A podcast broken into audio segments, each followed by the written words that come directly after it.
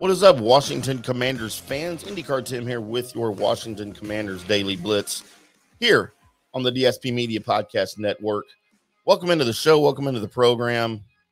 You're new to the channel, please subscribe. We would ask that you like the video. Leave me a great comment here in the comment section. I'd love to correspond with you about some Washington Commanders talk. If you're listening on the recorded podcast on your favorite podcast app, please leave us a great review wherever you're listening. And however you're listening, we welcome you in. Let's talk a little Washington Commanders football here as the season draws closer and closer. Training camp is just right around the corner. Speculation from people who think they know way more than me and everybody else about who's going to win what divisions is certainly rampant right now. And the NFC East is no different. The discussion of Cowboys, Commanders, Eagles, Giants. Of course, there has been no repeat champion in the division in almost 20 seasons, going back to the 03-04 season when Philadelphia repeated. And actually, that was the end of a streak where I think they won 4 in a row, maybe 5 in a row, when they were going and losing Super Bowls with Donovan McNabb and T.O. and Andy Reid there as the coach. Seems like forever ago, and I guess it was. A former Dallas Cowboys running back, and I use that description very, very loosely because he made a brief appearance on the roster in 2015 and has now found his way to the NFL Network. One of the many guys who have whatever, you know, whether it's great or terrible or whatever, NFL careers somehow find their way just because they can come up with a hot sports take. Seems like they'll NFL, especially the NFL Network, will put anybody on the air. Seriously thinking about turning in my application and my demo reel, but I don't know how that would work out. Robert Turbin, although he might be smarter than we think, has conceded that the division will be won by the Commanders this upcoming season. He shared that on a segment he did on the NFL Network, like I mentioned, and he says, quote, "The Washington Commanders are going to win the NFC East, in my opinion. First things first, they brought back Terry McLaurin, their big-time receiver. They also acquired Carson Wentz.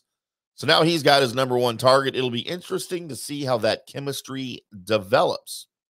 Defensively, you get Chase Young back to add to that pretty good defensive line. The defense is going to be pretty good," end quote. I mean, it all sounds good on paper, right? Terry McLaurin signing his deal, to me, top 5 receiver in the league, really without anybody of any talent or consequence throwing him the ball the last 3 years.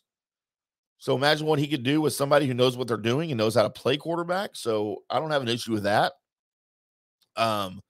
Chase Young, yes, he'll be back. Montez Sweat will be back. That defensive line should be intact, barring any further injuries. I just don't know how you can predict that they're going to be pretty good based on their body of work from last year. If you wanted to go back and say in 2020 they were damn good, they were. I almost called them elite in 2020.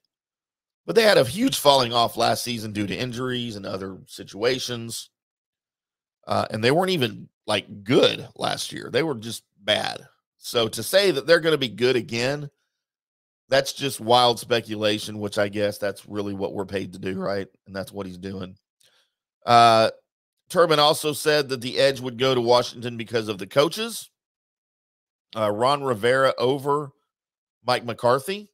Not sure I have an issue with that at all. As a matter of fact, when the Cowboys and Commanders were both looking for coaches, I predicted Ron Rivera to go to the Cowboys.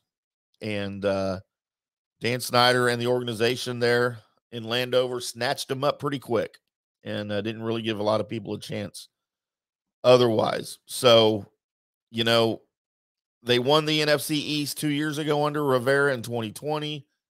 God, if, you know, I don't want to take anything away from them, but really by default it's 7-9.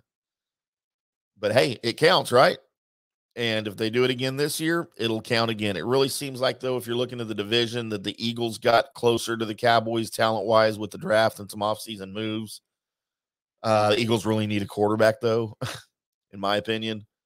They've got a great running back playing quarterback for them who really I don't think will ever lead them to anything other than maybe a rushing title if he carries the ball full time. Who knows? That's my opinion of the Eaglets over there. Let me know what you guys think, though. Again, I'm IndyCar Tim on Twitter. Find me on Facebook. We'd love to talk to you there. Leave me a great comment here in the comment section on YouTube. I'd love to hear what you guys think about the future of the NFC East. Are they in Washington's hands? We'll do it all again tomorrow with another Daily Blitz here for the Commanders. Until then, boys and girls, we'll see you.